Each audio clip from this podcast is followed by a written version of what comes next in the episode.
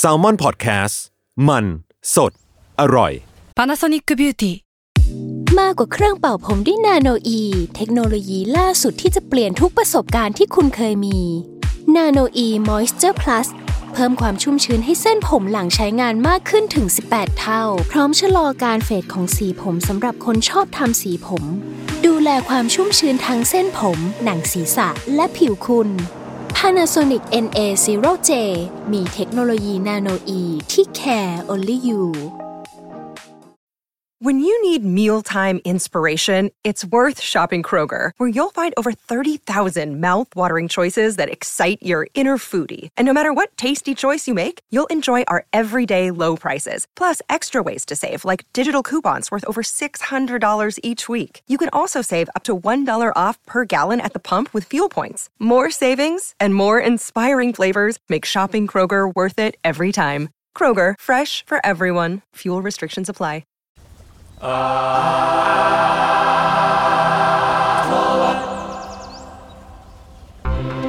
ครับสวัสดีครับ ขอต้อนรับเข้าสู่รายการอาร์ทวดครับ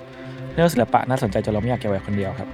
รายการที่เราเล่าเรื่องศิลปะตามหลากหลายแง่มุมครับตามความในใจของพวกเราสามคนครับเพราะผมครับจุนจากสมาร์ทพอดแคสต์ครับ ครับต้นกล้าสมรรถครับ นี่คือมันเฮาครับ ครับวันวันนี้ก็เราจะมาคุยเรื่องท็อปิกที่เพิ่งเป็นเขาเรียกว่าเป็นข่าวใหญ่ ช่วงสัปดาห์ที่ผ่านมาเนาะเออเป็นเรื่องที่บริษัท Facebook ของมาร์คเบิร์กเนี่ยเขาเปลี่ยนชื่อเป็น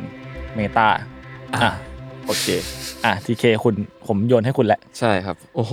ตอนแรกกะจะเปิดเองไอ้จุนโยนให้เสร็จสับ สบาย ส่งบอลเข้าตีนอย่างรวดเร็ว เอาเลย อืม กูแบงค์เรื่องนี้ผมค่อนข้างแบบแบงค์ เออ ก็จริง ๆ อย่างที่เรารู้สึกว่าอ่ะอันเนี้ยมันเป็นข่าวที่เหมือนกับ มันดูเป็นข่าวเทคโนโลยีเนาะ แต่ทำไมเราต้องมาพูดในรายการศิลปะ อืม เพราะว่าผมรู้สึกว่าเทคโนโลยีและศิลปะในยุคนี้มันมาพร้อมกันละมั้ง อืม โอเค นั่นแหละ เราก็จะมาพูดเรื่องเมตาซึ่งเป็นชื่อใหม่ของบริษัท Facebook อืม แล้วก็ Metaverse ในหลายๆมุมมองกันและแน่นอนว่าหลาย ๆ มุมมองของอาร์ตด้วย อืม โอเค คือเกิดเหมือนที่เกิดไปเมื่อกี้นะ คือเทคโนโลยีปัจจุบันเนี้ยวิศวกรรมเทคอะเทคโนโลยีอะและและศิลปะมาทำงานร่วมกันเสมอเว้ยไม่ว่าจะเป็นแบบเหมือนสินค้าไอทีสักอย่างแล้วกันอธิบายสั้นๆก่อน เช่นมือถืออะสายอาร์ตมันต้องดีไซน์รูปร่างต่างๆ ใช่ไหมภาพที่ออกมาเป็น UX UI อืม อืม ดีไซน์มือถือให้สวยงาม แอปน่าใช้ ในขณะที่ฝ่ายวิศวกรรมก็ต้องทำสิ่งนั้นให้มันเกิดขึ้น อืม แล้วก็ฟีดแบ็กกันไปกันมาจนมันสร้างสิ่งใหม่ขึ้นมา นั่นคืออาร์ตและเทคซึ่งมันคือเรียกได้ว่าอาร์ตทุกวันเนี่ยมันทำหน้าที่นั้นไปสักครึ่งหนึงนะ เออแต่ว่าคุณพวกคุณได้ดูไอเขาเรียกว่าอะไรวะไอ presentation ปะของมาร์คเบิร์ก ไม่รู้เลยอะส เออ สรุปย่อๆหน่อยได้ไหม แบบ หรือเราเราจะเอาทีละเรื่องก่อนเมตากับ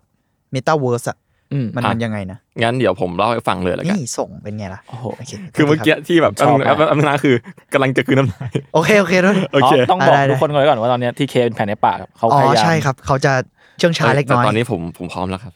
โอเค คือปกติครับ Facebook อะครับมันจะมีงานที่ชื่อว่า Facebook Connect อืม ที่จะมาโชว์นวัตกรรมอะไรเหมือนของงานของ Apple แหละ อืม ซึ่งก็มีมีมีทุกปีนะ แต่ว่าปีเนี้ย Connect 2021เป็นปีที่แบบยิ่งใหญ่ที่สุดที่ผ่านมาเนาะซึ่งเกิดวันที่ 28 ที่ผ่านมานี่เอง อืม ซินใหญ่เป็นพิเศษเลย เรียกได้ว่า นั่นแหละก็คือ Facebook อะได้รีแบรนด์ใหม่เป็น Meta ซึ่ง Meta มันแปลได้ว่า Beyond เว้ย อืม ความหมายคือประมาณนี้เลย เป็นคำที่มาร์คพูดเองนะ แต่ใดๆแล้วอะครับ มันก็ยังเป็นการทำสิ่งเดิมๆแต่ชัดเจนขึ้น แต่ที่ผ่านมาเป้าหมายของ Facebook ที่แท้จริงก็คือการเชื่อมต่อผู้คนเข้าด้วยกันต่างหาก อืม จะเห็นได้ว่าแบบมีบริษัทมากมายในเครือ Facebook เนาะไม่ว่าจะเป็นแบบอ่ะเฟซเฟซบุ๊กเองก็ตาม Messenger Instagram พวกเนี้ยทั้งหมดทั้งปวงอะถึงแม้เราจะคิดว่ามันคือโซเชียลมีเดีย WhatsApp อะไรเงี้ยแต่ว่าจริง ๆ มันคือการเชื่อมต่อผู้คนเข้าหากันอย่างที่มาร์คพูดนั่นแหละ และมาร์คต้องการจะยกระดับ สิ่งที่เขานำเสนอ DNA เนี่ยให้มันชัดเจนขึ้น และไม่อยากให้คนจำเขาในชื่อ Facebook เพราะเขาทำให้มากกว่านั้นก็เลย เปิดตัวอ่ะชื่อ Meta นะครับ แล้วก็เปิดตัวสิ่งที่เรียกว่า Metaverse ขึ้น อืม ซึ่งจริงๆ แล้วอ่ะคำว่า Metaverse อ่ะมันก็ไม่ใช่คำใหม่เนาะมันเป็นการประกาศ แต่ว่ามันการการรีแบรนด์ครั้งเนี้ยเป็นการยึดครองคำนี้ แล้วก็ทำให้คนทั่วไปรู้จักคำนี้มากกว่า อืม อ๋ออันนี้ผม FI นิดนึงคือ Facebook อ่ะนอกจากมีครอบครองโซเชียลมีเดียหลากหลายอะเนาะยังมีครอบครองบริษัทที่ชื่อว่า Oculus ด้วยครับ รู้จักกันไหม อืม เคยได้ยิน ผมรู้จัก นะ ผม เออ รู้ แต่ จัก มันมันทำอะไร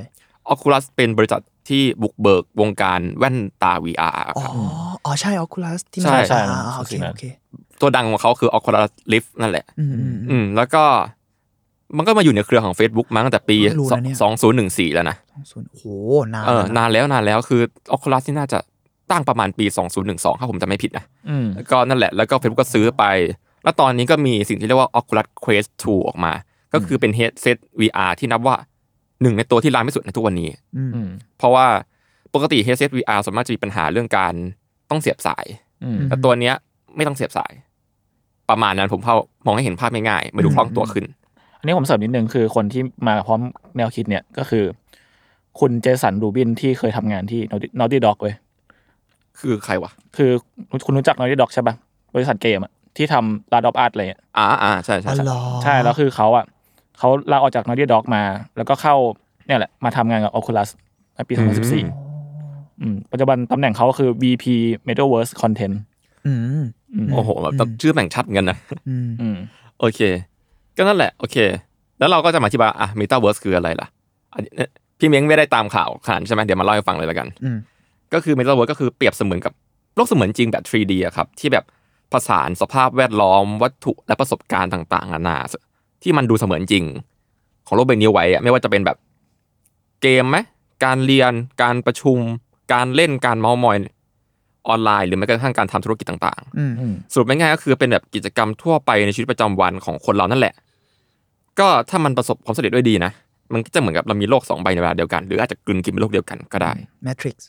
เอาเออจริง ๆ มันคือ Matrix แหละ มันคือมันคือแมทริกที่ เออ ก็เลือกเข้าเลือกออกได้ว่าจะเข้าออกยังไงเนาะจริง ๆ มันก็เหมือนกับโซเชียลมีเดียในทุกวันนี้แหละครับ อืม แค่ว่ามันเพิ่มเติมมาคือเราจะมีอวตารมีคาแรคเตอร์ประจำตัวของเรา เป็นโลกใบใหม่ที่เป็นมีเดียใหม่ อืม ก็ถ้าพูดแบบ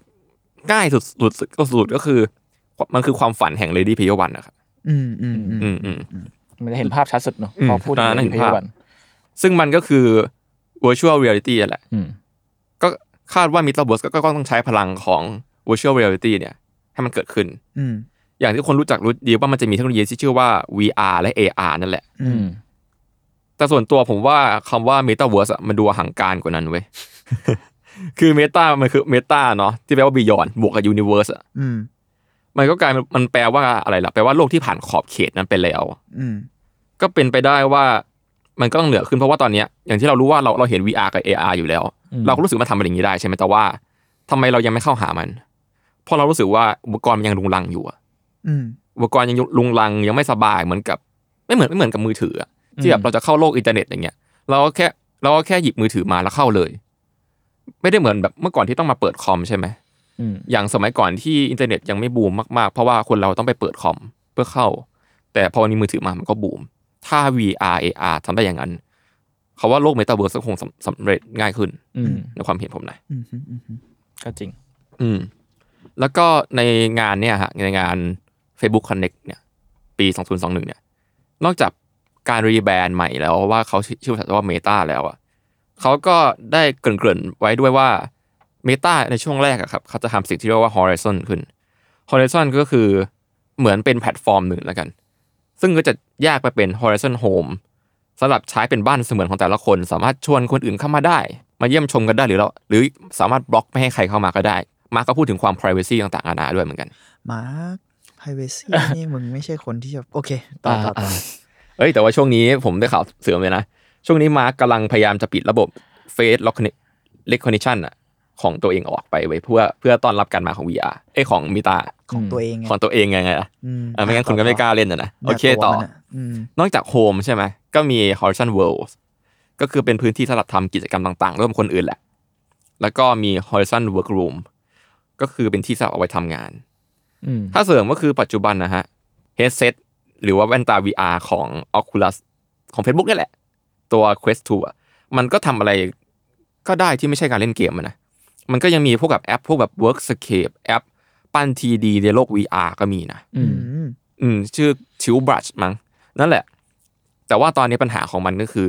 มันยังไม่ได้เชื่อมต่อกันทุกแอปเหมือนโลกโลกโลกใบหนึ่งเหมือนโลกอินเทอร์เน็ตเท่านั้นเอง อืม มันแค่แบบเหมือนเป็นเหมือนเป็นโปรแกรมอะครับ ก็อันอยู่ใครอยู่มันอะไรอย่างเงี้ย อืม ผมก็คิดว่า Facebook ก็คงต้องการที่จะเชื่อมสิ่งเหล่านี้ให้มันแบบสมูทมากขึ้น เพราะว่าจริง ๆ แล้ว ถ้าเกิดพูดต่อก็คือในในในงาน Connect เนี่ยเขายังพูดถึงพวกแบบเทคโนโลยีที่เขาวางแผนไว้ เช่นเอ่อ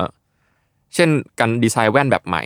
หรือว่าแบบพวกเฮดเซตอะไรที่มันสะดวกสบายขึ้นนะครับ หรือว่าไอ้เรื่องแบบสิ่งที่การการแท็กแท็กมือ อืม เพราะปกติเวลาเราเล่น VR เนอะจน อืม คุณจะเห็นว่ามันมันมันต้องแบบต้องถือจอยสักอย่างหนึ่งอะ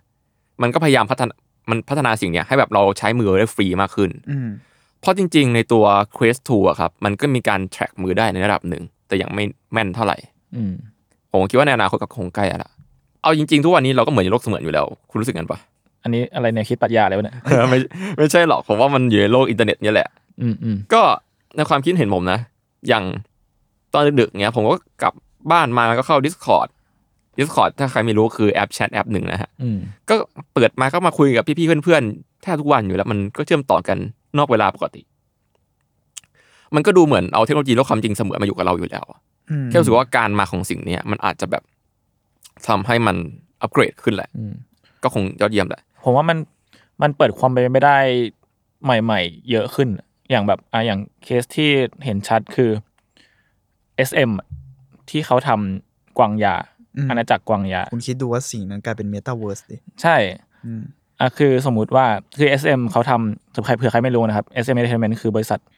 เพลงของเกาหลี ซึ่งก็ดังมากมีแบบเคียวเจนมี อืม เอเอสปาอะไรเงี้ยเดวิลเวดอะไรเงี้ยมันก็ซึ่งตอนนี้เขาก็มีประกาศโลกเสมือนชื่อ SM CU อ่ะ คือมีความแบบ อีกอันขึ้นมา มันคือแบบอาณาจักรใหญ่สุด มันคือเหมือนเป็นจักรวาล เหมือนเป็นมาเวล อ๋อ ใหญ่ คือเออจริงๆผมว่ามัน วาง มี ยา ส อยู่ ไต ใน ล์ นั้ มัน นคือใช่ มันคือสิ่งนั้นแหละ อ่าฮะ เป็น SM Culture Universe สำหรับพวกศิลปินในสังกัดอะไรเงี้ย อ๋อ เออซึ่ง มันย่มาจาก culture โอเค ถ้าถ้าเมตาเวิร์สมันเป็นรูปร่างมากกว่าเนี้ยคือตอนเนี้ยคือถ้าใครติดตาม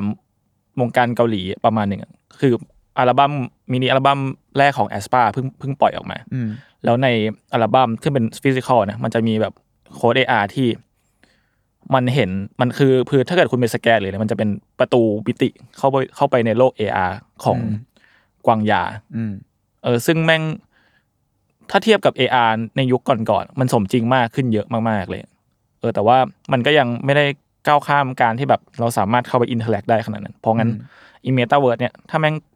มันมันเกิดขึ้นจริง ๆ ในสองสามปีข้างหน้าเนี่ยไอสิ่งนี้แม่งคงแบบเปิดความเป็นไม่ได้ใหม่ๆ มันอาจจะซีมเลสมากขึ้นกว่านี้เออืม อ อืม อืมเพราะว่าปัญหาหนึ่งที่ยังพบเจอทุกวันเนี่ยคือมันยังไม่ซีมเลสคือให้แฟลชแบ็กนิดหนึ่งเนาะคือผมบริษัทแรกที่ผมทำงาน หลังจากเรียนจบคือผมทำบริษัทเกม VR หนึ่งในไทย แล้วก็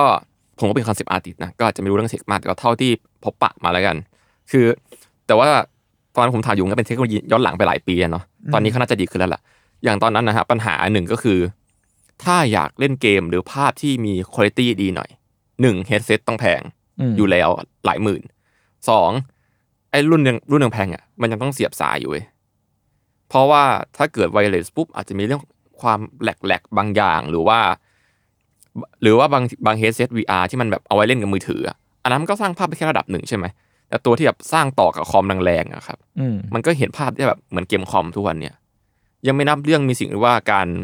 บาลานซ์ความแหลกในหัวเราอีกนะแบบประมาณว่ามันยังแบบไม่สมูทขนาดนั้นเฟรมเรทบางอย่าง อ่าหมายถึงซิงค์ให้เห็นแบบพอเขาเรียกว่าอะไรวะแบบมุมมอง Real time ตาเรากับเรา เออ จริง อืม เขาเรียกว่า mo- motion sickness ๆ อืม คือบางเกมอะฮะ ตอนนั้นมีปัญหาคือเคยสร้างเกมเกมหนึ่งขึ้นมาแล้วแบบต้องขับรถอะแล้วโหฝั่งฝั่งวิศวกรแก้กันเหนื่อยเลย เพราะว่าความเร็วระหว่างที่เข้ามากับสะปะทะสายตาเราอะ อืม มันต้องดูจริงมากไม่งั้นเราจะอ้วก อ่า การการที่แบบรับความจริงจากมุมมองภาพได้ไม่เท่ากัน ถ้ามันบักนิดนึงมันจะแบบปวดหัว มันจะปวดหัวนั่นแหละเออสิ่งนั้นเรียกว่า motion sickness ซึ่งอันเนี้ยคือปัญหาหลักของวงการ VR เว้ย อืมยิ่งบางคนเซนซิทีฟหนักก็จะแบบเล่นไม่ได้เลยหรืออะไรเงี้ย ใช่เพราะว่า มันเป็นแบบเห็นขนาดนั้นด้วยแหละ ใช่ใช่พอมันเพราะว่าอย่าลืมว่าเราเราอยู่นิ่งๆอ่ะแต่ภาพในตาเรามันขยับ อ่เคลื่อนไหว อืมอืม ใช่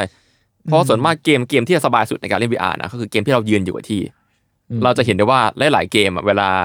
เวลาเราเล่นเหมือนกับไอ้บีดเซเบอร์ก็คือยืนฟันดาบแต่ครั้งนี้คือทุกอย่างมันพุ่งมาหาเราเราอยู่กับที่ใช่ไหมอันนั้นเราเราจะไม่ค่อยเมาเว้ย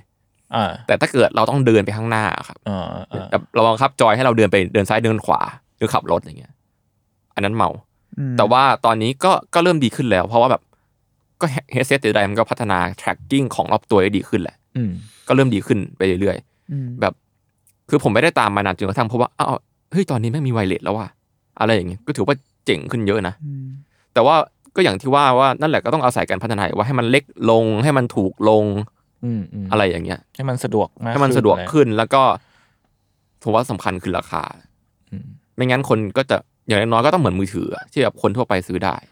ผมว่า point มันคือคำว่า seamless สำหรับผมนะ อืม หมายถึงว่าการมาของ Metaverse หรือกระทั่งเทคโนโลยีของ Oculus อะไรก็ตามแต่เนี่ย อืม กระทั่ง Social Network ใช่ ทุกอย่างมันคือ seamless ระหว่างโลกเรากับโลกเสมือน แล้วในที่สุดมันอาจจะไม่ใช่คำว่าโลกเสมือนแล้วก็ได้ เพราะว่าเนี่ยที่ที่เราดิสคัสกันเรื่องศิลปินหลายคนหรืองานศิลปะหลายอย่างตั้งแต่แบบตอนแรก ๆ เลยอะ อืม มันมักจะมีเรื่องดิจิตอลเรื่อง เข้ามา เรียลิตี้อีกอีกเรียลิตี้หนึ่งมาเกี่ยว ผมไม่ทรีตว่ามันคืออาความจริงเสมอแล้วด้วยซ้ำผมรู้สึกนั่นคืออีกเรียลิตี้หนึ่งในหลายงานอย่างเช่น อืม เวลาเราพูดถึงแบบอ่างานที่ทำออนไลน์หรือว่าเอ่อศิลปะที่เกี่ยวข้องกับโลกอินเทอร์เน็ตอะไรเงี้ย อันนั้นเรื่องหนึ่งเนาะแต่ว่าณตอนเนี้ยพอมันเป็น Metaverse เป็นหรือ SM ชัดมาก พอมันบิวอัพมาอย่างนี้ปุ๊บอะแล้วมันอยู่ในชีวิตคนแบบอยู่แล้วด้วย แล้วถ้ายิ่งมันผนวกกับเทคโนโลยี Metaverse ซึ่งผมรู้สึกว่ามันจะเกิดขึ้น แน่นอน แน่นอนและอีกไม่นานด้วย เพราะตอนนี้มันเร็วมากแล้วทุกอย่างมันวิ่งแบบเร็วมาก ผมรู้สึกว่าสิ่งเหล่าเนี้ยจะทำให้เราเบลนกับอีกเรียลิตี้มากๆ ซึ่งไอเรียลิตี้นั้นอ่ะ ก็อาจจะมีแตกออกไปอีกนะ อืม อย่างเช่นสมมติถ้ากูเล่น Facebook ใช่ไหมในนั้นก็มีวิดีโออีก แล้วถ้าสมมติมี Metaverse ในนั้นก็มีทั้ง Home ใช่ไหม Horizon Home หรืออะไรต่างๆ อ่ามีโฮมมีเวิลด์ อะไรต่างๆ เนี่ย นั่นก็เป็นอีกเรียลิตี้หนึ่งในอีกเรียลิตี้หนึ่งอะคือทุกอย่างมันทับซ้อนกันไปหมดแล้วพอยต์ของ ผมว่าพอยต์ของเทคโนโลยีตอนเนี้ยไม่ว่าเขาจะรู้ตัวหรือไม่รู้ตัว คือทั้งหมดนั้นอะมันถูกทำให้เบลนกัน เอออ ม มันก็น่าสนใจที่ว่าพอยต์ในการพัฒนานั่นแหละ มันคือนอกจากคอนเน็กนะ มาร์กมึงตอนแหลด้วยแหละคอนเน็กเลยของมึงอะคือ อันนั้นอันนั้นผมก็เข้าใจพอยต์เขานั่นคือคีย์หลักของโซเชียลเน็ตเวิร์กเขาแต่ว่าผมว่าพอยต์ของเขาอีกอย่างหนึ่งคือ พอมันคอนเน็กกันหมดอะมันข้อแรกมันเชื่อมต่อคนจริงอะอ่ะไม่ตอนแรกก็ได้ เชื่อมต่อคนจริงแต่ข้อสองคือผมรู้สึกว่าผลประโยชน์ของเขามันมหาศาล เพราะว่าสิ่งเหล่านี้ผู้ในเชิงทุนนิยมอะนะสิ่งเหล่านี้มันไม่ใช่แค่ อืม การขายสินค้ายิงแอดแบบที่เราเข้าใจแล้วอะสิ่งเหล่านี้คือชีวิต อืม ทั้งหมด มันคือชีวิตและแพลตฟอร์มใหม่ในการใช้ชีวิต ใช่ มันคืออีกชีวิตของคุณอะ อืม ทั้งหมดนั้นน่ะ ไม่ใช่สินค้าที่คุณซื้อ แต่มันคือแบบสิ่งที่คุณอยู่อาศัย เออ ไปกับชีวิตคุณน่ะ นั่นคือ seamless ไง อืม ซึ่ง เขาสามารถทีสิ่งนั้นเป็นสินค้าได้ด้วย แต่เราอ่ะไม่สามารถทีสิ่งนั้นเป็นสินค้าได้ อืม เข้าใจไหมผมเลยรู้สึกว่าโหน่าสนใจและก็ผมไม่ได้มองมันในแง่ร้ายอย่างเดียว ผมว่ามันก็มันก็โอเค อืม แต่ว่าการควบคุม หรือการคิดกับมันแบบตั้งคำถามหน่อยผมว่าก็น่าสนใจ ไม่ใช่น่าสนใจสิสำหรับผมอะมันมันควรต้องทำเหมือนกันนะ ควร เพาะ เอามาใส่ใจไว้นิดนึง เออเพราะผมว่ามันน่ากลัวเหมือนกันที่ เออผม สิ่งเหล่านี้มัน อืม ไปถึงจุดนั้น ผม และ ว่า มัน ถ้า อีก จุด ไม่นาน นั้นจริงๆแหละแม่งอาจอาจจะกลายเป็นว่าโลกโลกความจริงคืออะไรด้วยซ้ำหรือว่าแบบโลกความจริงของแต่ละคนคือที่ไหนด้วยซ้ำ แค่ตอนนี้ก็เป็นอย่างนั้นแล้วอะ อืม อืมก็เหมือนกันที่เนี่ยเราเล่นไลน์อีกฝั่งหนึ่งของโลกเล่นวอทแอป อืม แค่นี้ก็ต่างกันนะ คือผมว่าไอสิ่งที่มันมากับ Oculus หรือ Metaverse อะมันคือ มันเปิดภาษามากขึ้นอะ อืมอืม สับผูใหญ่ไหมผัสสะเพราะว่าตอนนี้เรามันแค่แบบจอใช่ป่ะมันตามันอะไรอย่างเงี้ย อืม อนาคตอ่ะพอตาคุณอ่ะ อย่างเช่นที่ทีเคพูดถึงเรื่องโมชั่นใช่ไหม อืม หรือการเคลื่อนไหวที่คุณบอกกันอ่ะ พอแม่งซีมเลสในผัสสะแล้วด้วยอ่ะโอ้โหสิ่งต่างๆ มันจะยิ่งแบบเบลนกว่านี้อีกอ่ะเพราะตอนนี้คุณยังมีการแบบเอ่อออกมาจากมันได้ หรืออ ม เข้าไปหามันตัวเลือกบางอย่าง แต่ถ้าณตอนนั้นอ่ะมัน เป็นส่วนหนึ่งของชีวิตไปแล้วเราอาจจะไม่รู้ด้วยซ้ำว่าเรากำลังอยู่ที่ไหน แต่ไม่ได้หมายความว่าอู้นั่นน่ากลัวจังเลยมนุษย์เราควรจะแยกมันอาจจะไม่ไม่ได้น่ากลัวก็ได้อะมันคือออีกชีวิตหนึ่งอะแต่ผมแค่รู้สึกว่าสิ่งเนี้ยอาจจะต้อง a แวร์เหมือนกันว่า มันมีใครวางแผนอยู่เหมือนกันนะมันดูแบบคอน spiracy มากแต่ว่าก็อย่างที่เห็นอะมันบริษัทใหญ่สร้างอะเราไม่ได้เป็นคนสร้างเองอะเพราะฉะนั้นอะแค่ตอนนี้การยิงแอด Facebook การขายของการเฟ e ดีเทครอยนิ้วมือดีเทคการถ่ายภาพการอะไรก็ตามแต่ทั้งหมดนั้นมัน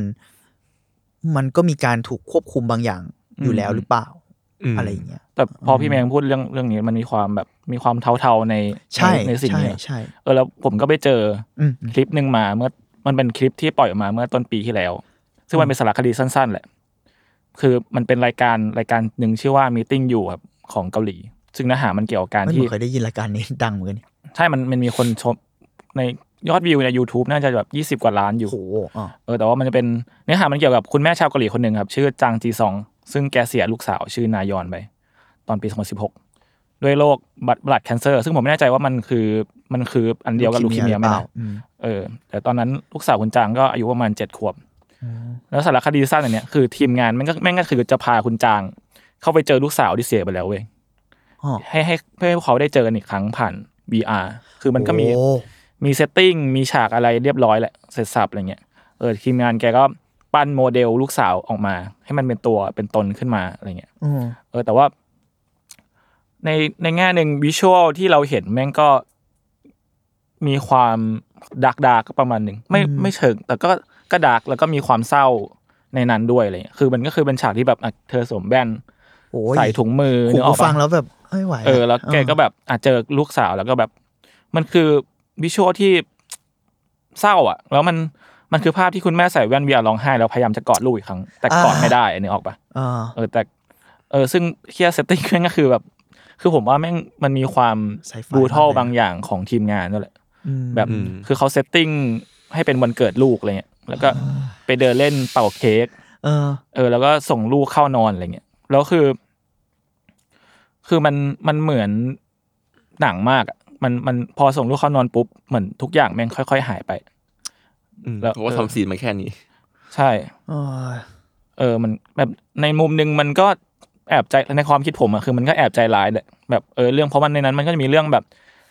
อะไรวะเรื่องเอเวอร์มันในนั้น เรื่องเดลล็อกของลูกอะไรเงี้ยที่แบบมันก็ถูกเซตขึ้นมา อีกอย่างหนึ่งคือมันผมว่ามันในแง่หนึ่งมันไม่เหมือนการที่สมมติว่าลูกสาวถูกลักพาตัวไป แล้วแล้วสมมติว่าเขาได้เจอลูกสาวที่ถูกลักพาตัวไปอีกครั้งหนึ่งอันนั้นมันคือการที่แบบมันคงไม่เคยไม่มีใครอยากให้เกิดสิ่งนี้ขึ้นอีกครั้งเนี่ยแต่ อืม พอเป็นสิ่งนี้คือ มันอาจจะทำให้เขาอยากเจอเขาอีกเรื่อยๆหรือเปล่าเออ แต่ว่า มันก็ subjective อีกอย่างหนึ่งคือ อันนี้ผมก็ไปตามอ่านที่เขาสรุปมา คือเขามันมีฝรั่งที่แบบไปตามอ่านบล็อกบล็อกของแม่เขาอะ อืม เออเขาอะก็คือแกบอกว่าแกเหมือนเหมือน เหมือนแกได้ปลดล็อกอะไรบางอย่างจากฝันร้ายที่เคยเจอมา อ่าอ่าอ่ามัน เออ ก็มีอืม เพราะว่าในฝันแกแกฝันแกฝันว่าลูกสาวแกเนี่ย เคยที่เจอในฝันอะไม่เคยยิ้มเลยเว้ยแล้วก็เหมือนมองมาที่แกด้วยสายตาไม่พอใจเลย เออทำให้แบบคุณคุณจางเขาก็มีความรู้สึกผิดต่อนายอน อืม มาโดยตลอดอะไรเงี้ย แต่ว่าประสบการณ์ที่เขาเจอครั้งเนี่ยแม่งคือประสบการณ์ที่ที่เหมือนฝันที่เป็นฝันที่เขาอยากจะฝันมาตลอด อืมอื อื ม มเป็นฝันดีของเขาแหละ อืม โหมันก็พูดยากเหมือนกัน เพราะว่าอ่าถ้าเรามองในมุมที่คุณจุนบอกตอนแรกมันอาจจะเป็นการแอดดิกได้เนาะ อืม เสพติด อืม กับ อืม ภาพมายาแบบพูดแบบชุยที่สุดอะไรอย่างเงี้ยแต่ว่า พอฟังสิ่งที่เขาสรุปมา อืม แบบ บัก เนี้ย สตอรี่อะไรๆ เออ แล้ว ในในแง่นี้มันโหอันนี้มันคือวิธีการเยียวยา PTSD อืม เออ แบบหนึ่งด้วย มั ซ้ำไป คือเทอรา อะ ปี้แล้วอ่ะ เออก็ก็เลยแบบไม่รู้ว่าผลเหล่านี้มันมันเกี่ยวข้องกับนักจิตวิทยาแค่ไหนอะไรเราก็ไม่รู้เหมือนกัน อืม แต่ อืม เขาก็อาจจะคงรีเสิร์ชบางอย่างเราเราไม่รู้เหมือนกันนะ แต่ว่า อืม ยังไงแม่เขาก็ต้องมีการแบบต้องสัมภาษณ์ก่อนจะทำสิ่งนี้ อ่า อยู่ อาจแล้ว จะต้องมีนักจิตวิทยาควบคุมอย่าง ใช่ เคร่ ต้อง ง ค มี รัด เซ แหละ ลล์เพอร์มิชันด้วย อืมอืม เออ แต่ว่ามันเออนั่นแหละมันก็เลยอ่ะก็ถ้าผลออกมาเป็นอย่างนั้นจริง ๆ ก็ก็อาจจะดีนะ หมายถึงถ้า อืม เขาถ้ามันเป็นการปลดล็อกอะ ก็ อืม ถ้าเกิดคุณแม่เขาแค่บอกว่า อยากจะกล่อมลูกก่อนนอนสักครั้งหนึ่งยังไม่ได้ทำเลยในวันนั้น อืม แล้วถ้าเกิดเขาได้ทำในสิ่งเนี้ยก็อาจจะเป็นการฟูลฟิลเขาบางอย่าง อันนี้ผมสมมติขึ้นมานะ อืม อืม อันนี้ก็นั่นแหละอย่างที่พี่มังพูดว่ามันก็ต้องเกี่ยวกับเชิงแบ็กสตอรี่จิตวิทยาหมอใด อืมเออ แล้วพอฟังพอฟังเรื่องคุณจางเนี่ยก็ทำให้ผมนึกถึงซีรีส์เรื่องอัปโหลดขึ้นมา ไม่รู้พวกคุณเคยดูอยู่ใน Amazon Prime อืม คือมันเป็นโลกเรื่องแบบ after life เนี่ยแหละ เออคือคนที่ใกล้ตายมันก็มันจะสามารถแบบอัปโหลดตัวเองขึ้นไปใน cloud server อืม ซึ่งเหมือนแบบเป็นการฟรีซตัวเอง รอจนกว่าเทคโนโลยีจะพร้อมในการแบบถ่ายไปยัง คืนชีพ เออคืนชีพใหม่อีกครั้งอะไรอย่างเงี้ย ๆอืม โหเรื่องนี้มันมีไอเดียแบบนี้เยอะมาก แล้วตอน อื นี้ ม มัน อืม เริ่มเหมือนจะเป็นจริง ขึ้นเรื่อยๆ ขึ้น เรื่ เรื่อ อย ย ๆอะอืม อืมอืมประมาณนั้นครับ อืม โอเค งั้นเดี๋ยวผม กลับมาสิ่งที่ผมปูไว้ตอนแรกก็คือ ผมพูดว่าคำว่าเมตาเวิร์สไม่ใช่คำใหม่ อืม อืม แค่ว่า Facebook ยึดคำว่าเมตาเพื่อให้ทุกคนรู้จักคำนี้อีกครั้งหนึ่ง อืม แล้วก็อย่างที่พี่มันพูดว่าแบบมันเปิดภาษามันอะไรมากกว่า virtual reality เนอะมันดูเป็นโลกเดียวกัน การใช้คำว่า meta word ก็คงจะใกล้เคียงที่สุด อืม พวกคุณรู้ป่าวว่าคำนี้คำตอนแรกมาจากอะไร ผมรู้ครับ ผมไปรีเสิร์ชมา เอ้ยไอสุดยอดเลยวะ ผมให้ คุณ พวก คุณ เนี่ย ถามงี้เพราะคุณไม่ไม่มีคนตอบให้มึงใช่ไหมล่ะ อ่าจริงใช่ใช่ใช่ ยังไงนะ ก็นั่นแหละ ใครจตอบ ก็นั่นแหละมันก็มาจากฝั่งอาร์ตแหละ อ๋อเหรอ คือคำว่าเมตาเวิร์สเนี่ยปรากฏครั้งแรกในหนังสือนิยายวิทยาศาสตร์ชื่อ Snow Crash อ่าโอเค งั้นผมเล่าเรื่องสนุกแคร์ให้ฟังแล้วกัน นี่ไง โอ้ผมยิงให้คุณเลย โอ้โห จริงจริงเลยเชียว ซีมเลดจริง อ่า ๆ ก็นั่นแหละ โอเค คือเมตาเวิร์สครับ ถูกใช้และให้ความหมายครั้งแรกเอาเลยนะกับนิยายวิทยาศาสตร์ค่อนข้างจะชื่อดังมาก อืม ๆ ชื่อเรื่อง Snow Crash ซึ่งเรื่องเนี้ยก็มีมีมาในปี1 1992 เก้าเก้าสองโอเค ของ Neil Stevenson นิวสตีเวสัน เป็น อันนี้ เรียกได้ว่า ก็ เป็นหนึ่งในนักเขียนนิยายไซไฟอันดับต้นๆในยุคเลยครับ อืม เขาดำเนินเรื่องด้วยการว่าด้วยการเมืองในโลกอนาคตนะครับ ที่ค่อนข้าง ถ้าพูดแบบพอเห็นภาพก็คือค่อนข้างจะไซเบอร์พังหน่อย อืม ดิสโทเปียอะไรเงี้ย อืมก็คือไฮเทคแต่ล่มสลาย มีความแตกต่างทางชนชั้นและการเมือง อืม อืม แล้วก็ผสมกับตำนานของชาวซูเมเรียน และแนวคิดเทคโนโลยีที่ว่า VR โดยใช้คำว่า Metaverse โดยคำว่า Meta ของเขาอ่ะก็แปลว่าเหนือกว่าพ้นเกินขอบเขต กับคำว่า Universe ที่แปลว่าจักรวาล ก็ถ้าหากแปลตรงตัวแล้วก็คือแปลว่าโลกที่พ้นขอบเขตไป ก็อ้าวชิบหายไม่ขายกับที่มาร์คพูดเลยดีกว่า อืม อะไรอย่างเงี้ยครับ เพราะมาร์คก็ใช้คำว่า Meta Meta ในความหมายของมาร์คมาร์คก็ใช้คำว่า Beyond เหมือนกัน อืม อืม เอาจริง ๆ แล้ว Snow Crash อะครับ เนื้อเรื่องก็ยังถือว่าล้ำและเป็นแรงบันดาลใจให้กับหลายๆงานในทุกวันนี้เหมือนกันนะ อืม ก็คือจริงๆ ก็อยากให้ทุกคนอินกับความล้ำของมันนะครับเพราะฉะนั้นแล้วเอ่อเพราะงั้นนะฮะทุกคนก็คงสงสัยเหมือนที่ผมได้ยินครั้งแรกแหละ อืม เพราะว่าเรื่องนี้มันพูดถึงซูเมเรียนด้วยอาจจะแบบ เฮ้ยซูเมเรียนมาไงกับ VR วะจากเมตาเวิร์สวะ แล้ว ผม คุณ เลยขอ ขยายความคำว่าซูเมเรียนให้เผื่อคนที่ไม่รู้จัก ใช่ แล้วก็จริงๆ เนื้อเรื่องมันล้ำใช่ไหม อืม ผมเลยขออนุญาตยก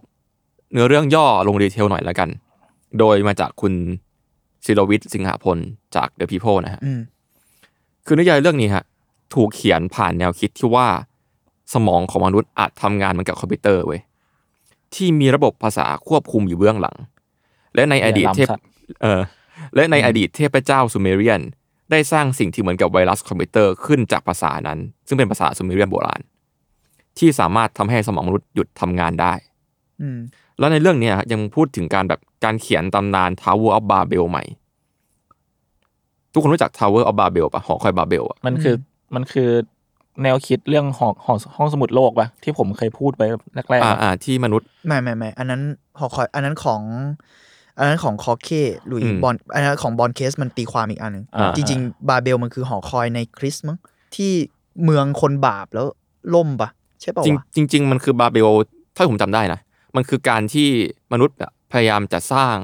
หอคอยให้สูงขึ้นไปเรื่อยๆ เพื่อเชื่อมต่อกับพระเจ้าอะไร แล้วพ เงี้ย ระเจ้าเหมือนไม่พอใจซัมติงอ่ะ อ่า แล้วก็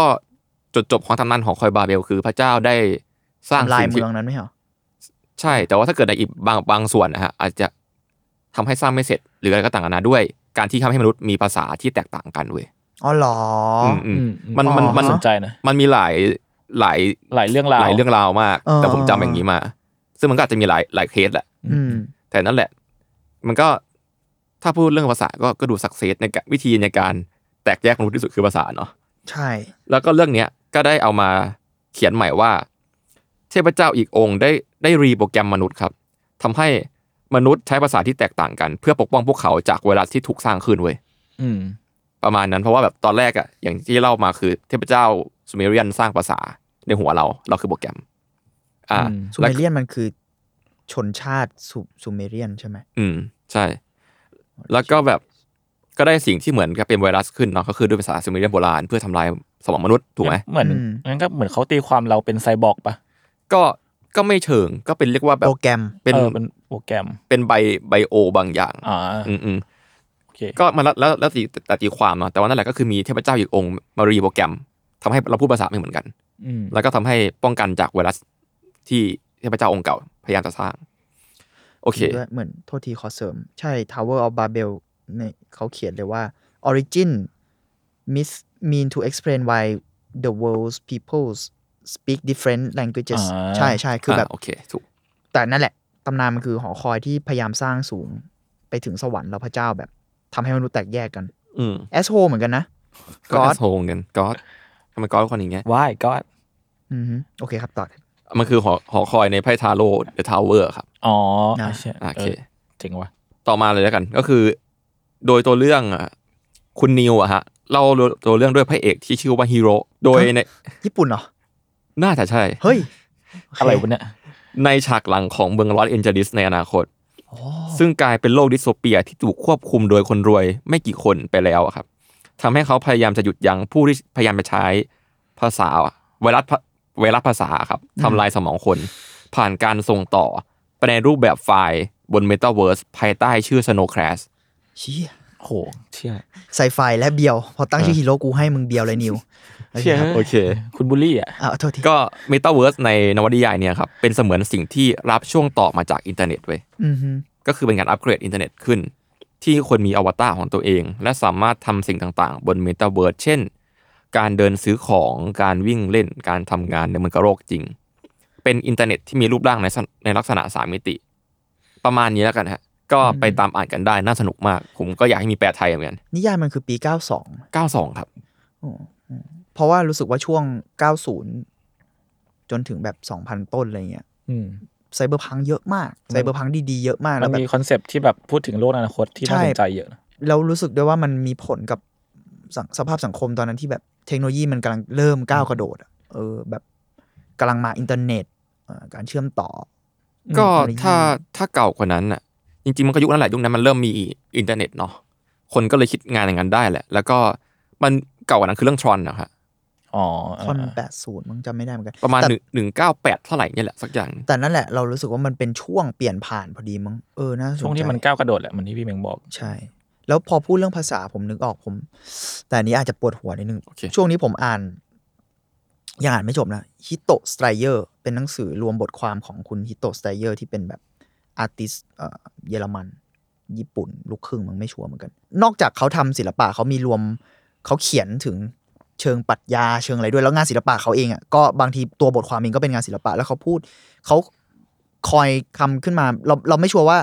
เขาหยิบเทอมนี้มาใช้แล้วกันจริง ๆ มันถูกพูดโดยนักปรัชญาสมัยก่อนมันคือคำว่าภาษาของสรรพสิ่งอะไรเงี้ย อืม โอ้โห แต่มันปวดหัวมากเลย แต่ผมแค่แค่สนใจที่ว่าเรื่องอ่าสโนว์แคลชสโนอะไรนะ สโนคราช สโนว์แคลชแคลชแบบกระแทกเหรอ แคทแคทกระแทกแคทแตกกันแหละครับ อ๋อสโนว์แคลชอะไรเงี้ยมันมันมีการพูดเรื่องภาษาที่มีผลกับคนอะแล้วไอสิ่งที่ฮิโตะพูดถึงหรืออะไรเงี้ยที่เขาพูดถึงเทคโนโลยีพูดถึงอะไรอย่างงี้เหมือนกันอะเขาก็พูดภาษาในเชิงว่า ภาษาไม่ใช่แค่ตัวเขียนตัวอะไรเงี้ยมันมันอาจจะไปไกลกว่านั้นอะการสื่อสารมันอาจจะไปไกลกว่านั้นได้ หรือกระทั่งตัวภาษาเองจริง ๆ แล้วคำถามกับฟอร์มของภาษามัน อ่า มันอาจจะเป็นอย่างที่บอกอะพอมันถูกทรีตในเรื่อง Snow Crash อะมันน่าสนใจที่เขาทรีตภาษาเป็นโปรแกรมอะ อืม คล้ายๆ โปรแกรมอะที่แบบ อืม สามารถทำให้มนุษย์อะไรนะ เหมือนซูเมเรียนที่บอกว่าเป็นเหมือนไวรัสอะ เออ แต่ว่ามันถูกใช้ในรูปแบบของภาษา หรือกระทั่งหอคอยบาเบลที่ถูกยกมาเนี่ยภาษามันกลายเป็นโค้ดอะ อืม ที่ส่งผลกับอย่างอื่นอะมันไม่ใช่แค่การสื่อสารของคนอะซึ่งผม อ่า ว่า นึกออก อันเนี้ยมันลิงก์กับเมตาเวิร์สเหมือนกันที่ว่า ถึงจุดหนึ่งแล้วอ่ะ คนมันอาจจะไม่ได้พูดด้วย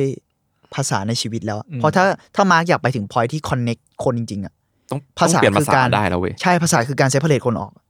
แล้วในที่สุดถ้าคุณคอนเน็กจักรวาลเข้าด้วยกันแล้วอ่ะเพอเพอคุณอาจจะต้องคอนเน็กสิ่งกลางเข้าด้วยกันทุกอย่าง เพราะดินแดนมันเป็นหนึ่งเดียวกันแล้วเนาะเราเราทรีตอย่างนั้นก่อน ดินแดนที่เข้าถึงกันอะ อืม ภาษาก็อาจจะเป็นอีกสิ่งหนึ่ง เพศก็อาจจะถูกข้ามไป เรารู้สึกว่า เออ ในแง่หนึ่งมันอาจจะเป็นเรื่องการทลายกำแพงทุกอย่างก็ได้ อันนี้ถ้ามองในแง่ อ่า แบบ อ่าเข้าใจ ทิศทางที่ดีหน่อยเนาะเออพอพูดเรื่องภาษาเราเลยนึกถึงเรื่องนี้ เออน่าสนใจดี อืม โอเค ก็กลับมาตอบพี่มิงเมื่อกี้เนาะก็ทรอนก็หนึ่งเก้าแปดสอง โอเค ก็ถือว่าน่าจะเป็นเรื่องแรก ๆ เลยครับ ที่ที่พูดถึงการเข้าไปในอยู่ในโลกเนี้ยนะ อืม ก็โอเค งั้นเดี๋ยวเราพักสักครู่แล้วก็กลับมา คุยกันต่อ คุยกันต่อแล้วกันครับผม โอเคครับ โอเคครับ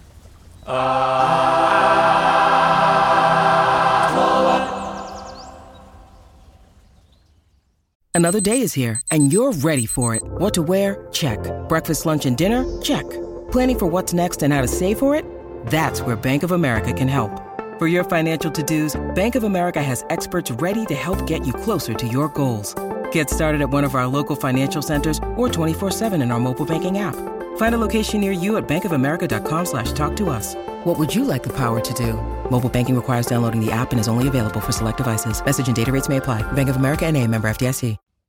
ค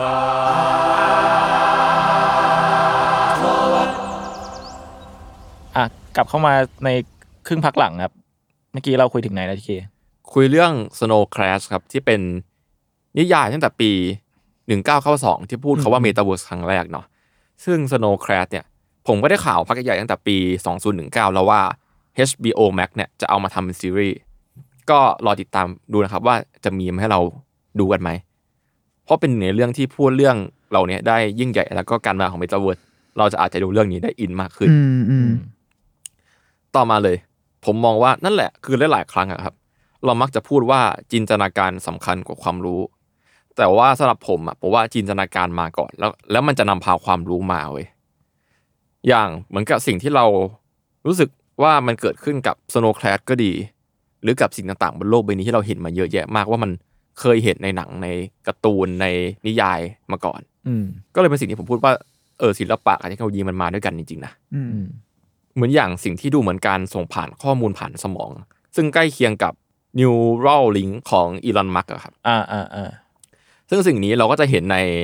animation Ghost in the Shell เนาะ อืม มีมาตั้งแต่ปี 1995 แล้วก็แอปที่ดูเหมือน Skype อะครับ ใน Space Odyssey อืม Space Odyssey มีตั้งแต่ปี 1968 อืม ยังไม่นับถึงว่าดีไซน์ของชุดอวกาศ และยานอวกาศใน Space Odyssey ตั้งแต่ปี 68 ที่ตอนเนี้ยโคตรเหมือนตอนนี้เลย อืมอืม อย่างอื่นอีกอย่างอื่นรับไม่ทั่วนเลยนะ คือจริงๆ นี่เราสามารถแบบทำเคสได้ว่าสิ่งไหนในหนังนิยายการ์ตูนก่อนมาเป็นของจริงได้เลย ด้วยซ้ำมันเยอะมาก อืม ๆ อืม ผมว่ามันส่งส่งกันด้วยแหละหมายถึงว่า จินตนาการเหล่านั้นมันก็มีผลมาจากเทคโนโลยีที่เกิดขึ้นมาณช่วงนั้นอะไรเงี้ยอย่างที่บอกอะพอแบ อื บ ม 90 หรือว่าอะไรอย่างเงี้ยมันบูมไงหรือกระทั่งทรอนเองตอนนั้นมันก็เริ่มมีเรื่องเกมเรื่องอะไรขึ้นมาเหมือนกัน อืมอืม มันมันมันก็ส่งกันไปส่งกันมา แหละ แต่บางอันพอมันเป็นหนังหรือมันเป็นอะไรที่มันไม่ได้ต้องใช้เทคโนโลยี จริง จริง ๆ บางอย่างมันก็อาจจะเกิดขึ้นก่อนได้ ๆ มันมันฟุ้งเกิดขึ้นได้ เออ เพราะว่าอย่างพวกแบบนิยายนิวิทยาศาสตร์ในยุคแบบ กลางกลางปีกลางช่วง 90อะ อื แบบ ม 196 อะไรเงี้ยครับ ช่วงนั้นแบบ โห นิยายวิทยาศาสตร์ไปไกลมาก อืม เรียกว่ายกเคสมาไม่หมดเลย เยอะมาก อ่ะงั้นเรากลับมาเลยว่า พวกคุณมีเคสอะไรที่แบบเป็นศิลปะที่มันดู virtual reality หรือว่า metaverse ต้องให้ผมฟังบ้างปะ อ่าผมมีผมมีมาบ้าง ก็คือ เป็นศิลปินที่ชื่อว่าคุณช่ายกัวเฉียงครับ ซึ่ง ดีอ่ะ คนคนเนี่ยคือก่อนเกริน เอ ค เชีย ร่าวๆคือ แกเป็นเขาเรียกว่าเป็นมาสเตอร์ เป็นปรมาจารย์ศิลปิน นักทำพลุครับชาวจีน อ๋อผมเหมือนเคยได้ยิน ใช่ซึ่งดังมากๆคนหนึ่งคือผมเคยคุยกับทีเคหลายรอบแหละคือทีเคแม่งก็จะแบบมาแบบเอ้ยอยากเล่าเรื่องนี้อะไรเงี้ยซึ่ง อืมอืม เออ ก็เป็นชั้นครูแหละ คือแกทำเคยทำพูไว้หลาย ๆ แบบมากๆ แบบอย่างผลงานที่อาจจะเคยเห็นกันคือเป็นเป็นพูที่เป็นรูปบันไดสูงประมาณห้าร้อยเมตร สูงขึ้นไปบนฟ้านะชื่อชื่อแล้วชื่องานเนี่ยชื่อว่า Sky Ladder เออมัน เท่อะ เป็นพลุที่แบบเป็นรูปบันไดที่ค้างอยู่บนฟ้าประมาณร้อยห้าสิบวิ นานมากนะ เออ สำหรับผม ห้าร้อยเมตรนี่อย่างอย่างยาวอะ อย่างยาวและนาน เออแล้วแกก็ยังมีสาร ใหญ่ คดีใน Netflix ด้วยชื่อว่า Sky Ladder ชื่อเดียวกันกับผลงาน Sky Ladder The Art of ช่ายกัวเชียง อืม โอ้น่าสนใจจัง เออ แล้วปลายปีที่แล้วอ่ะแกก็ทำงานศิลปะแบบ VR ครั้งแรก เออ ในวาระฉลองครบรอบ 600 ปี ของพระราชวังต้องห้ามในปักกิ่ง เออ ชื่องานว่า Sleepwalking in the Forbidden City ครับ วิชวลที่จะเห็นนะครับ มันคือมันมันเป็นโมเดลของพระราชวังต้องห้ามเนาะแบบขนาดใหญ่ เออ แล้วก็เป็นแบบพลุหลากหลายแบบที่ปะทุขึ้นมาในใจกลางพระราชวังเลย เออ แล้วความน่าสนใจอีกอย่างหนึ่งของงานเนี่ย คือปกติแล้วพวกงาน VR art อะไรเงี้ยปกติ มันเขาจะสร้างโมเดลในคอมพิวเตอร์ไปแต่ว่างานของคุณคุณช่ายกัวเฉียงเนี่ยเขาสร้างโมเดลขึ้นมาแบบจริง ๆ ด้วย craftsman อืม ซึ่งเป็นศิลปเป็นศิลปินที่มาจากบ้านเกิดเดียวกันกับคุณคุณช่ายนะครับ นั่นแหละมันเขาก็เอามาประสานกับวิชวลของควันดอกไม้ไฟที่ถูกถ่ายแบบ 360 องศา อืม อืม อืมทำให้ผลลัพธ์ที่ออกมาคือในแง่ดีเทลแล้วเนี่ย มันจะมีความต่างกับดิจิตอลอาร์ตประมาณหนึ่ง มัน อ่ะ ดู เรื่อง มัน เรื่ ดู อง จริงมาก เออเรื่องเรื่องความจริง เรื่องความไม่สมส่วนบางอย่าง หรือว่ารายละเอียดเล็กๆน้อยๆที่ มันจะไม่เป๊ะเหมือนตอนที่แบบประการไม่เป๊ะเหมือนการที่สร้างโมเดลขึ้นมาใหม่ คืนนี้เหมือนเขาสร้างโมเดลฟิสิกอลแล้วเอากล้องไปถ่าย ใช่ เพื่ แล้ว อ เป็น ทำ แบบ VR 3D สแกนเข้าไปแล้ว อ๋อ ก็ 3 ทำ สแก VR นโอเค ใช่แล้วก็นั่นแหละแล้วเขาที่คอนเซปต์เขาคือการที่แบบมองจากมุมของนก อืม แล้วก็มองจากมุมของแมว อ่า มันจะเป็นอืมมันจะเป็นมุมแบบสองมุมที่ต่างกันอะไรเงี้ย อืมอืม เออซึ่งเออเออผมก็น่าสนใจดี คืองานเขาเนี่ยก็จะเป็นถูกจัดแสดงในเอ็กซิบิชันแหละ แล้วก็ใครที่แบบอยากเข้าไปดูชมก็ใส่แว่น VR เข้าไป อืมดูเป็นแบบเขาเรียกว่า immersive experience อะ เออเออ แบบ เออ โอบล้อมแล้วแบบทุกอย่างมาดูจริงมาก เออใช่เขาใช้เขาใช้ว่า immersive เหมือนกัน อืม อืมซึ่งนี่แหละไอ้คำว่า metaverse อะเขาต้องการทำให้คำว่า immersive อะจริงที่สุด นั่นแหละคือเบรนไง brain ใช่ ในที่สุด แล้วเออแล้วอีกคนหนึ่งที่ที่น่าที่น่าที่ผมเคยพูดถึงคือคุณ Defect Underdo จริงๆเป็นคนที่เคยพูดไว้ตั้งแต่ อ่า อ่า คนแรก คนแรก เล เลย ย อะ เออซึ่งอันนี้มันก็จะมีความเกี่ยวโยงในแง่ของเขาทำงาน NFT ซึ่ง NFT เนี่ยก็จะพูดว่ามันก็เป็นศิลปะที่เป็นเป็นงานศิลปะที่เกิดขึ้นมาใหม่เนี่ยในช่วงหลาย ๆ ปีมานี้อะไรเงี้ยครับแล้วก็มันก็มีความผสมผสานเข้าไปเกี่ยวกับเรื่องของ Metaverse ด้วย เพราะว่า NFT มันก็คือแบบศิลปะออนไลน์อะที่แม่งอยู่ข้างในอะไรเงี้ยอยู่ในแบบระบบนู่นนี่นั่นอะไรเงี้ยครับซึ่งงานเนี้ยแม่งก็คือ คือมันเป็นงานต่อยอดของแกแหละ เป็นซีรีส์ที่เคยพูดไว้ว่าเป็นชื่อว่า Machine Hallucination ครับ อืม อืมแต่ว่ารอบนี้แม่งคือแกเปิดผลตัวเปิดตัวผลงานชื่อว่า NFT Collection ชื่อ Machine Hallucination Space Metaverse M- NFT Collection เออแต่แต่โดยรอบเนี้ยแกไปโคกับ NASA JPL อืมอืม ซึ่งไอ NASA JPL เนี่ยมันเป็นห้องแลบของ NASA แล้วก็เป็นแบบเขาเรียกว่าเป็น โอ้ หัวเรือหลักในการส่งยานอวกาศไปสำรวจนอกโลก อืม ยิ่งใหญ่เหมือนกันนะ ใช่ยิ่งใหญ่ยิ่งใหญ่ แล้วก็มีงานรีเสิร์ชที่แกก็ค้นคว้ารูปถ่ายของแกเองอะไรเงี้ยจากพวกอวกาศตั้งแต่ปี 2018 อืม เออแกก็นำงาน 2 ล้านรูป2ล้านกว่ารูปเนี่ยมีทั้งรูปถ่ายจากดาวเทียม กล้องโทรทัศน์ ยานอวกาศอะไรเงี้ยแกก็เอา AI มาสร้างเป็นวิชวลเหมือนเดิม จากข้อมูลที่ได้มาเออซึ่งมันก็จะมีอยู่ 6 รูปที่มีทั้งพื้นโลก ดวงจันทร์แบบดาวอังคาร หรือว่ากาแล็กซี่นู่นนี่นั่นอะไรเงี้ยครับเออซึ่งก็น่าสนใจดีที่เหมือนศิลปินที่คนนี้เขาก็ทำงานดิจิตอลมาตลอดนะเออมาเริ่มมาเข้าสู่วงการ NFT แล้วก็ไปผนวกกับเรื่องของ Metaverse ด้วย อืม อืมน่าสนใจ ก็สำหรับใครที่อยากรู้เรื่องคุณลิฟิกอาโดก็กลับไปลองดู EP ที่หนึ่งได้ ใช่ ห ค นึ่ รับ งเลยใช่ไหม ใช่ หนึ่งเลย อีพีแรกเลยครับ เฮียอืม แต่อีพีนั้นผมจะพูดตะกุกตะกักนะครับ ขอโทษ นะครับ ตื่นเต้นตื่นเต้น โอเค คุณทีเคผมว่าคุณมีแน่นอน กี่กี่สิบคนนะ เออเออ หี้ เออข หี้ นาดนั้นเลยเหรอ ไป ก็เมื่อกี้จุนพูดถึงวงการบล็อกเชนแล้วเนาะ อืม ก็เลยคิดว่า เออในบล็อกเชนนะฮะ มันมีเกมหนึ่งไว้ยที่ ให้ ไป คุณคุณคุณอาจจะต้องขยายความว่าบล็อกเชนหน่อยเผื่อแบบบางคน อ่าบล็อกเชนก็เรียกว่าคริปโตเคอเรนซีแหละเนาะ อืม คือคริปโตเคอเรนซีมันเบสรันในบล็อกเชนอะบล็อกเชนก็คือการส่งข้อมูลใดๆกันเนาะ อธิบายแบบสั้นๆอย่าง เรียกเงี้ย ว่า แล้ว กา กั ร น ส่งข้อมูลโดยที่ไม่ผ่านตัวกลางอะไรไหม ประมาณ มันจะมีเขาเรียกว่าเซนทรัลไรกับดีเซนทรัลไร อืม ดีเซนดีเซนทรัลไรก็คือไม่ไม่มีตัวกลางเนาะ ก็คือแบบทุกคนแบบมีเซิร์ฟร่วมกันรันสักอย่างหนึ่งด้วยกัน อืม อะไรอย่างเงี้ย กับเซนทรัลไรคือก็คือมีการควบคุมจากตัวกลาง ประมาณนี้บล็อกเชนก็คือมันต้องมีการตรวจสอบข้อมูลหรือว่าความออนแอร์ข้อมูลในอากาศอะไรก็ว่านไป อืม ก็กลับมาแล้วกันก็คือมันมีเกมเกมหนึ่งที่รันในโลกบล็อกเชนก็คือสิ่งที่เรียกเกมที่ชื่อว่า Decentraland ดีเซนทัลแลนด์ ใช่ อืม เปิดตัวมาสักพักแล้วครับ ก็เป็นเจ้าของเหรียญที่ชื่อว่ามานา ผมโฮไว้อยู่ ผมกำลังติดดอย เอาไม่ใช่ อ่ะ โอเค สู้เขา ก็คือเกมเนี้ยฮะ นึกถึงเกมแนว Open World เลย อยู่ในโลกที่เราสามารถสร้างอวตารของเราเองได้ ใช้ชีวิตสร้างโน่นสร้างนี่ไปเลย และหลายครั้งครับ ก็มีการจัดแสดงงานศิลปะ N- NFT อะลงไปในที่ดินใน d i s e n t r a l a n d ด้วย อืม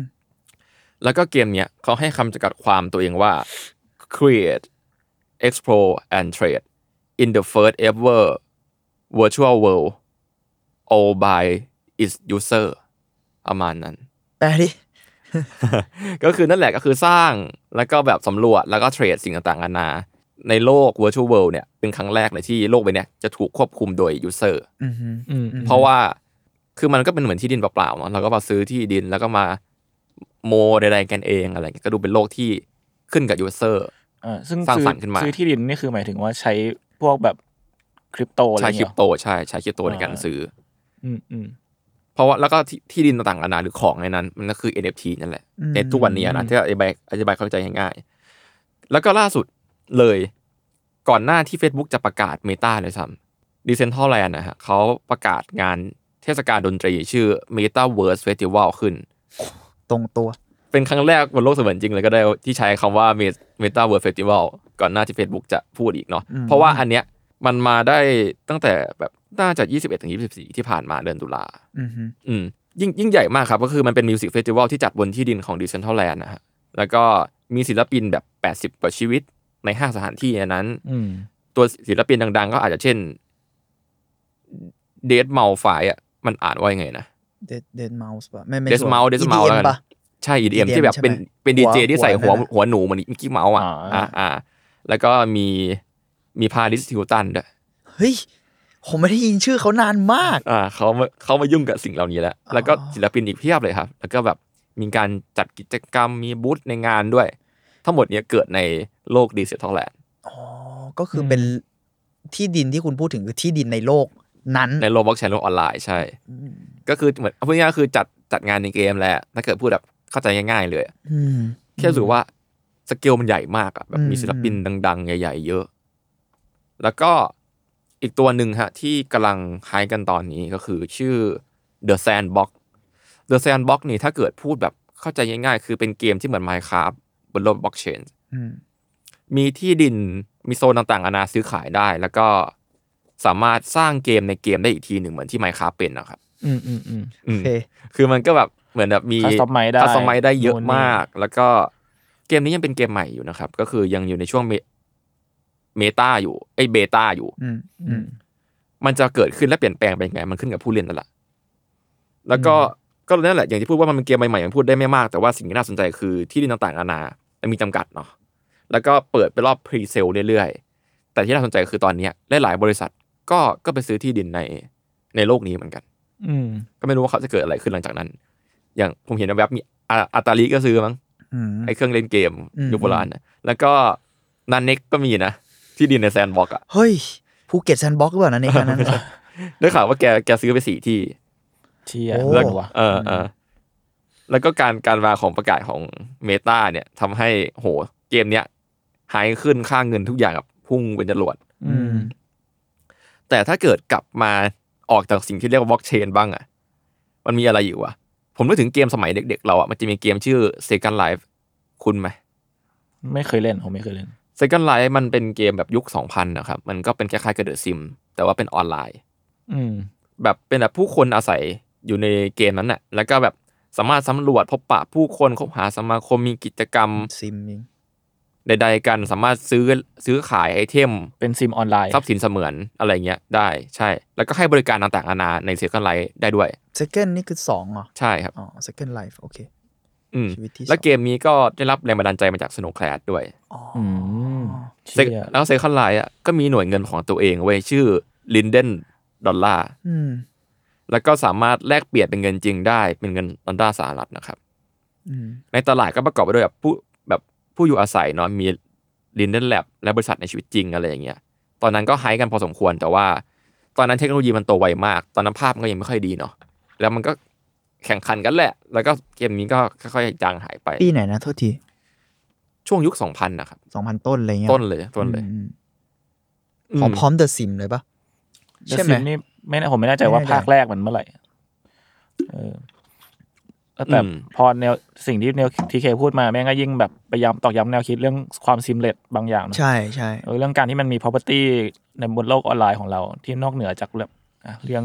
ตอนนี้อะไร NFT เรื่องอะไรก็ตามเลยแม่งกลายเป็นว่าอ่ะเราแม่งมีที่ดินเรามีที่ดินว่ะ เรามีสินค้าของเราในนั้นอะไรอย่างเงี้ย แล้วพอมันเป็นโลกแห่งข้อมูลอะมันผมว่านี่เป็นอีกปัจจัยด้วยคือ เพราะว่าโลกฟิสิกอลเรามีข้อจำกัด อืมอืม ด้วยอะแต่สิ่งที่พอมันเป็นโลกแห่งข้อมูลปุ๊บเนี่ย คุณไม่มีข้อจำกัดอะไรเลย แต่มันก็สามารถสร้างข้อจำกัดขึ้นมาได้อย่างเช่นดีเซนทรัลแลนด์อะไรอย่างนี้ใช่ไหม อืม ที่ดินเขาไม่มีจำกัดหรอกเพราะมันเป็นข้อมูล อื อะ ม แต่เขาสามารถซื้อขายได้ เพราะว่าคนต้องการที่ดินในโลกของเขาอะไม่ได้ต้องการที่ดินในโลกเอ่อของตัวเองที่ไปสร้างหรือแบบอาจจะไม่ได้สามารถมีสกิลในเชิงเทคโนโลยีพอที่จะสร้างอะไรก็ตามแต่อะไรเงี้ยมันก็เลยแต่เขาไม่ได้มีจำกัดไงนึกออกไหม อืม เขาสามารถ ผมเสริมพี่เมียงแล้วกันว่า ปล่อยที่ดินนี้ไปได้เรื่อยๆเลยอะ บางบางเกมที่มีจำกัด ไม่หมายถึงตัวเขาเองดิคนสร้าง อ๋อโอเคก็ เนี่ยแหละ ขึ้นขึ้นขึ้น ที่เราพูดถึงไงว่า ไว้ไว้เปเปอร์ว่าเขาจะเขียนว่าอะไรเนาะ ที่เราพูดเนี่ยว่าเขาทำให้มันจำกัด อืม แต่เขาไม่ได้มีจำกัด สมมุติว่าคุณซื้อที่ดินในไทยเนี่ยมันมีกี่ไร่สมมตินะใช่ไหมมันก็จะจำกัดเว้ย อืม เพราะมันมีแค่นั้นอ่ะยกเว้นมันจะถ เข้าม ใจ ทะเลเพิ่มแต่ถมทะเลเพิ่มปุ๊บมันฟิสิกอลอ่ะมันก็ทะเลก็จะหายไปนู่นนี่แต่ข้อมูลมันคือข้อมูลอ่ะ อืม มันมันเท่าไหร่ก็ได้อะแล้วแต่ว่าคนจำกัดคือใครอะไรเงี้ย ขึ้นกับผู้สร้าง ซึ่งนั่นแหละก็กลับมาที่เรื่องที่เรารู้สึกว่ามันต้องคอนเซิร์นเยอะเหมือนกันคือ การควบคุม มันมีคนสามารถควบคุมสิ่งเหล่านี้ได้เยอะเหมือนกันนะ อืม บล็อกเชนเองที่บอกว่ามันคือการดีเซนท r a ไลซ์การกระจายศูนย์การหลุดออกจากการควบคุมแล้วให้คนมันเช็คกันเองเนาะเราเราไม่รู้เราไม่รู้ละเอียดเกี่ยวกับเอ่อนิยามมันขนาดนั้นแต่มันคือเท่าที่รู้คือมันไม่มีตัวกลาง แล้วทุกคนอะรีเช็คกันเอง สร้างความน่าเชื่อถือของค่าเงินกันเอง สมมติ อืม ถ้าเราอิงกับคริปโตเคอเรนซีเนาะการสร้างความน่าเชื่อถือของคนนั้นด้วยการที่ทุกคนดูคนนั้น แล้วทุกคนก็เช็คกันเองว่าคนไหนน่าเชื่อถืออะไรยังไง มันดีเซนเท่าไรก็จริงแต่ว่าอีลอนมัสมีผล SpaceX มีผลเกมมีผล อืม ที่สุดแล้วยังไงบริษัทใหญ่ หรือว่าคนที่มีอำนาจมากกว่ามันมีอยู่แล้วอะ ในทุกโลก เพราะฉะนั้นนะมันไม่ได้ว่าไม่ได้ว่ามันเราต้องทำลายเขาด้วยนะ ในบางทีอ่ะมันไม่ได้ทำได้ข้อหนึ่งข้อสองคือ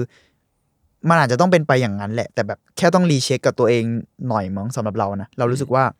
ยิ่งพอมันเป็นเมตาเวิร์สเนี่ย พอมันเริ่มไม่ได้มีผลแค่เอ่อแบบเราออกมาได้หรือเข้าไป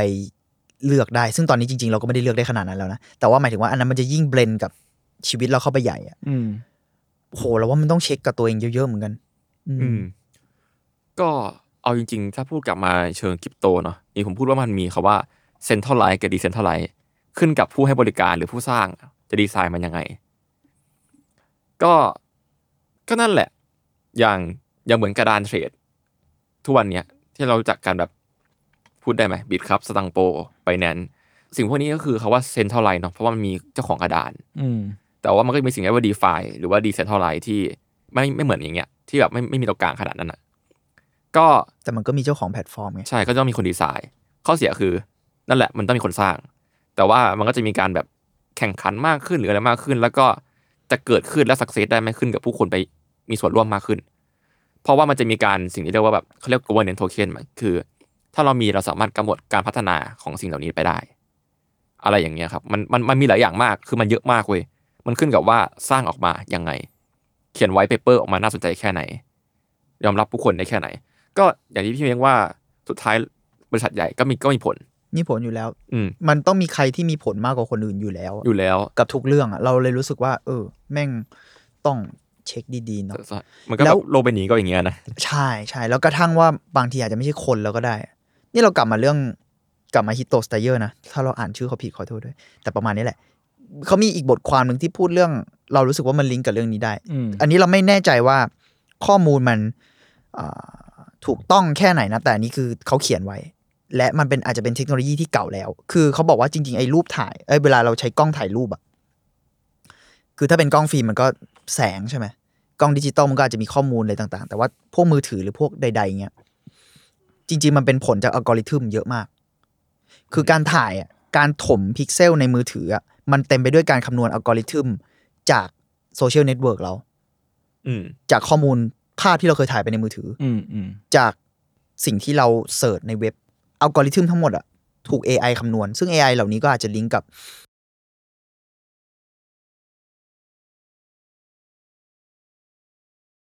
คุณกำลังไม่ใช่แค่แคปเจอร์รูปตรงหน้าอย่างเดียว มันคือรูปในนั้นอะประกอบด้วยข้อมูลมากมายของคุณ ออกมาเป็นรูปนั้น อืม อืมอืม แปลว่าทั้งหมดนั้นอะสมมุติว่าถ้าเราคิดแบบแง่ร้ายนิดนึงนะ ถ้าข้อมูลทั้งหมดนั้นอะถูกใครบางคนหรือกระทั่งข้อมูลอีกชุดลีดอะไปทางใดทางหนึ่งอะคุณอาจจะเปลี่ยนความคิดเลยก็ได้นะ คือตอนนี้มันไม่ใช่แค่การควบคุมของการควบคุมโดยที่เอ่อควบคุมแบบฟอร์สแบบบังคับอะไรเงี้ย ตอนนี้มันเราว่าโลกยุคนี้ที่มันมีข้อมูลมากมายแล้วมันอยู่กับตัวเราเงี้ย การควบคุมมันเป็นไปด้วยการแบบควบคุมความคิดแล้วด้วยซ้ำอะโดยที่เราอาจจะไม่รู้ตัวด้วยซ้ำว่า เรากำลังถูกทำให้คิดอะไรอยู่หรือเปล่าอะไรเงี้ย อืม ตอนนี้มันเป็นอย่างที่ว่าเหมือนกันควบคุมความคิดแหละ เพราะว่าอย่างอะ อย่างเราอยู่กับโลกอินเทอร์เน็ตมานานใช่ไหมทำให้ทุกคนไลฟ์ประเด็นขึ้นมาเยอะแยะว่าเฮ้ยอย่าเอาข้อมูลกูไปนั่นนู่นนี่นั่นมันทำให้แบบมีกฎหมายหรือมีการยอมรับบางอย่างที่ต้องมีเซลล์เพอร์มิชันเนาะที่แบบว่ากดติ๊กเพื่อไม่ให้เอาข้อมูลไป หรือการมีของบล็อกเชนก็ตามแต่ดีไซน์มาเพื่อตรวจสอบข้อมูลได้ในทุกการทำธุรกรรม และการส่งต่อข้อมูลหากัน อืม มันทำมาเพื่อแก้สิ่งนี้เนาะแต่อย่าลืมว่าต่อให้มีสองสิ่งที่ผมพูดไปเมื่อกี้มันก็ยังควบคุมสิ่งหนึ่งที่เอ้ยกาการควบคุมสิ่งหนึ่งอะก็เกิดขึ้นได้คือการควบคุมทางความคิด ทางสื่อทางข่าว เหมือนที่พี่เมงพูดไปเมื่อกี้มันมันอันเนี้ยห้ามไม่ได้เว้ย แค่อัลกอริทึมใด ๆ ที่เราเลือกเนี่ยคุณเข้า Spotify อะมันรันเพลงที่คุณรู้สึกว่า โอ้ ฉันชอบเพลงนี้จังเลย เพราะมันถูกคำนวณมาจากข้อมูลเพลงที่คุณชอบ อืม คุณชอบจริงเปล่า ถึง อืม จุดหนึ่งอะ อืมอืม สักเจสมาเออว่ะเฮ้ยแม่งสักเจสที่เราชอบมาอีกแล้ว คุณชอบจริงหรือคุณถูกทำให้ชอบ อืมอืม จากข้อมูลใด ๆ ที่เขาอาจจะบิด หรืออาจจะไม่ได้บิด แต่ว่าประกอบสร้างบางอย่างขึ้นมาใหม่ แต่ในที่สุดนั่นแหละแม่งอาจจะไปเรื่องใหญ่กว่านั้นว่าแบบแล้วเจตจำนงเสรีของม อ่ะ นุษย์ มันก็กลายเป็นเรื่อง มันมี ปรัชญา จริงหรือเปล่า อะไรอย่างเงี้ยมันก็จะเป็นปรัชญาที่ใหญ่กว่านั้นแต่นั่นแหละเรารู้สึกว่าเอ่อการควบคุมเหล่านี้มันน่ากลัวตรงที่มันถูกผูกขาดได้ เออพอเมื่อกี้เราพูดเรื่องบริษัทใหญ่ หรือพูดเรื่องผู้อำนวยอ่าผู้ให้ความอ่าผู้ให้การบริการแพลตฟอร์มอะมันมีการถูกควบคุมบางอย่างได้ ซึ่ง เออ เราว่ามันมันเอาแวร์เรื่องนี้ เยอะๆไว้ก็อาจจะอาจจะดี หรืออาจจะปวดหัวขึ้นก็ได้หรือเราอาจจะแค่ไหลๆไปโอเคยิงแอดมาโอเคกูซื้อ มันก็อาจจะใช้ชีวิตง่ายกว่า และมันอาจจะไม่ผิดก็ได้ เพราะถึงจุดนี้เราไม่ได้รู้สึกว่า เราไม่ได้เชื่อเรื่องที่แบบนึกออกไหมคนรุ่นก่อนๆจะชอบมียุค เราพวกเราทันยุคที่อินเทอร์เน็ตมันเพิ่งเริ่มทันยุคที่โซเชียลมีเดียมันเพิ่งค่อยๆไต่ขึ้นมาหมดอะ มันจะมีแบบ โอ้ยเราไม่เล่นสิ่งนี้หรอกแล้วมันแบบโลกแห่งความจริงมันนั่นกว่ามันแบบ experience มันเทียบกันไม่ติดหรอกประสบการณ์จริงสิวะนู่นนี่ตอนนี้อะไรคือความจริง เราก็ไม่รู้แล้วอะแล้วประสบการณ์จริงมึงตอนเนี้ยมึงเป็นโควิดอะ อ่า เราเลยรู้สึกว่าอันนี้อันนี้ก็เป็นอีกปัจจัยเนอะโควิดที่มันพุ่งขึ้นมา มันเลยทำให้เมตาเวิร์สทำให้ทุกอย่างเนี่ยมันยิ่งก้าวกระโดดเว้ยเพราะว่าคนมันก็ต้องการประสบการณ์อยู่แล้ว ต้องการการเรียนรู้ต้องการข้อมูล ต้องการการรับรู้ใด ๆอะแต่มันออกไปไม่ได้ไง อืม ออกไปไม่ได้ในความจริงแบบหนึง่งไม่ได้หมายความว่าอีกความจริงอีกแบบ มันจะเป็นแค่ความจริงปลอมอะมันแค่แบบมันเป็นช้อยส์แล้วอะตอนเนี้ย มันเป็นชอย อืม เหมือน อืม อีสปอร์ตอ่ะมันคือเรื่อง อ่า จริงนะมันได้เงินรางวัลมาแข่งกันจริงๆนะ ใช่ เราก็นั่งดูเขาแข่งกันจริงๆนะ อืม อะไรอย่างเงี้ยเออ นั่นแหละ มันก็เป็นอีกเคสหนึ่งเนาะ เออมันเลยเรารู้สึกว่าโลกยุคนี้มันเลยกลายเป็นว่าตัวเรากับข้อมูลมันคือเรื่องเดียวกันแล้วอะ อืม อืม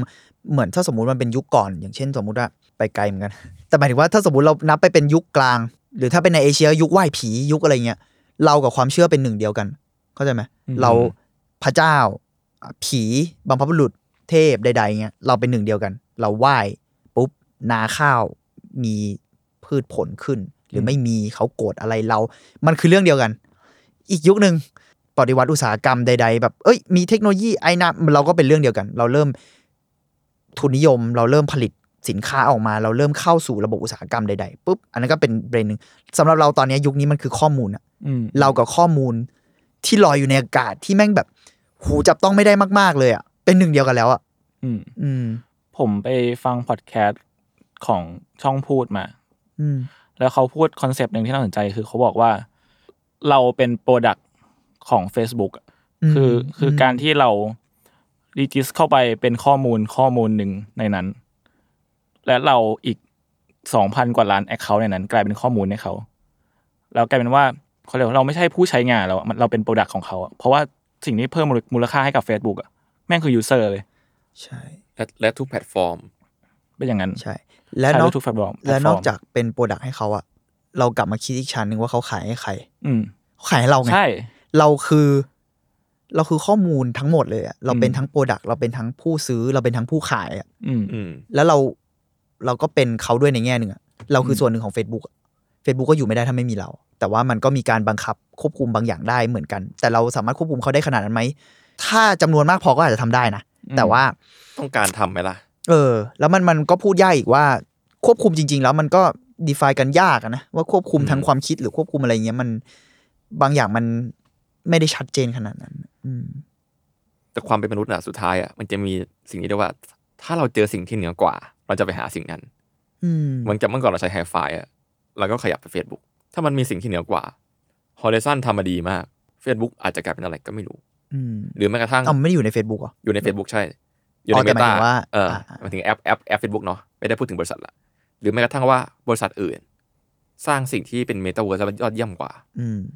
มันก็นั่นแหละมันเบสออนยูเซอร์ อืม อืม โอเค มอืม เรายกเคสมากพอละ ก็เดี๋ยวเราจะมาคิดแล้วกันว่าแบบ มันจะเกิดอะไรขึ้นกับวงการศิลปะเมื่อเมตาเวิร์สเป็นจริง อ่า ก็คืออ อืม สายอาชีพสายครีเอทีฟและศิลปะ ผมว่าเขาน่าจะมีที่ยืนและมีอาชีพใหม่ๆมากขึ้น ถ้าเทรนด์เนี้ยกลายเป็นเทรนด์ที่แท้จริงนะ ไม่ต้องนับสายเทคเลย สายเทค สายโคดดิ้งสายไอทีเนี่ย อันเนี้ยต้องเข้าสู่วงการอย่างมหาศาลอยู่แล้ว ถ้าอุตสาหกรรมนี้มันเกิดขึ้น แต่แน่นอนว่าทุกวันเนี้ยอย่างที่ผมพูดมาแต่แรกว่าศิลปะ หรือจินตนาการเนี่ยอะไรมันเกิดขึ้นพร้อมกันเนาะสายศิลปะก็เป็นสิ่งที่ควบคู่กันไปกับกระแสนี้ อาชีพที่นิชอาจจะกลายเป็นอาชีพสายหลักขึ้นก็ได้ ไม่ว่าจะเป็น Illustrator Fashion Designer Concept Artist 3D Designer Animator Visual Effect UI UX UI Graphic Designer อะไรเงี้ย พวกเนี้ยมันจำเป็นมาก ๆสำหรับ Metaverse อืม อย่าง 3D อย่างเงี้ย มันต้องมีอยู่แล้ว Visual Effect Designer อย่างเงี้ยต้องมีอยู่แล้ว อืม แล้วก็หรือแม้แต่กระทั่งสายโฆษณาก็ตาม อย่างที่ผมเป็น เพราะว่าเหมือนตอนที่เราการมาของโลกอินเทอร์เน็ต ยุคแรก อย่างเมื่อก่อนสายโฆษณาก็ทำปริ้นแอดใช่ไหมพอพออินเทอร์เน็ตโซเชียลมีเดียมา ก็ต้องมาทำโฆษณาลงไปในเน็ต Facebook อืม ทำลงไปเป็นฝ่ายดิจิตอลบางที่ก็ต้องแตกทีมมาเพิ่ม เพราะว่ามันต้องทำมีเดียเยอะขึ้นกว่าเดิม เราก็ยังทิ้งเป็นเน็ตไม่ได้ อืม อะไรอย่างเงี้ย อืมผมว่ามันมีพื้นที่ใหม่มากขึ้นแหละพื้นที่ อืม ใหม่ที่จะรองรับอาชีพใหม่เลย อืม ยังไม่นับว่าต่อไปอ่ะ ถ้ามันแมสได้จริง ๆ นะ มันคงส่งผลถึงอาชีพเชิงลึก เก่า เชิงลึกเข้าไปอีก อ่าอ่า สำหรับผมนะหมายความว่าแบบ เช่น นักออกแบบคอสตูมเพื่ออวตารอย่างเงี้ย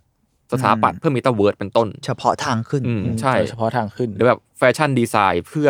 อะไรยังไง เหมือนกับคุณตอนที่คุณจูนอธิบายเรื่องแบบ คนที่ทำคอนเซปต์อาร์ติสให้แฟน a l แฟนตาซี อ่า ในยุคที่แบบเขาต้อง เอามา ดีไซ ไป น์คาแรคเตอร์เพื่อไปลงไว้ในเกม แล้วจะมีแบบมันมีข้อจำกัดบางอย่างของเทคโนโลยีใช่ไหมผมว่าเมตาเวิร์ดก็อาจจะเป็นเช่นนั้นแล้วมันอาจจะต้องมีอาชีพเฉพาะอย่างนั้นอีก อืมอืม เพื่อรองรับมัน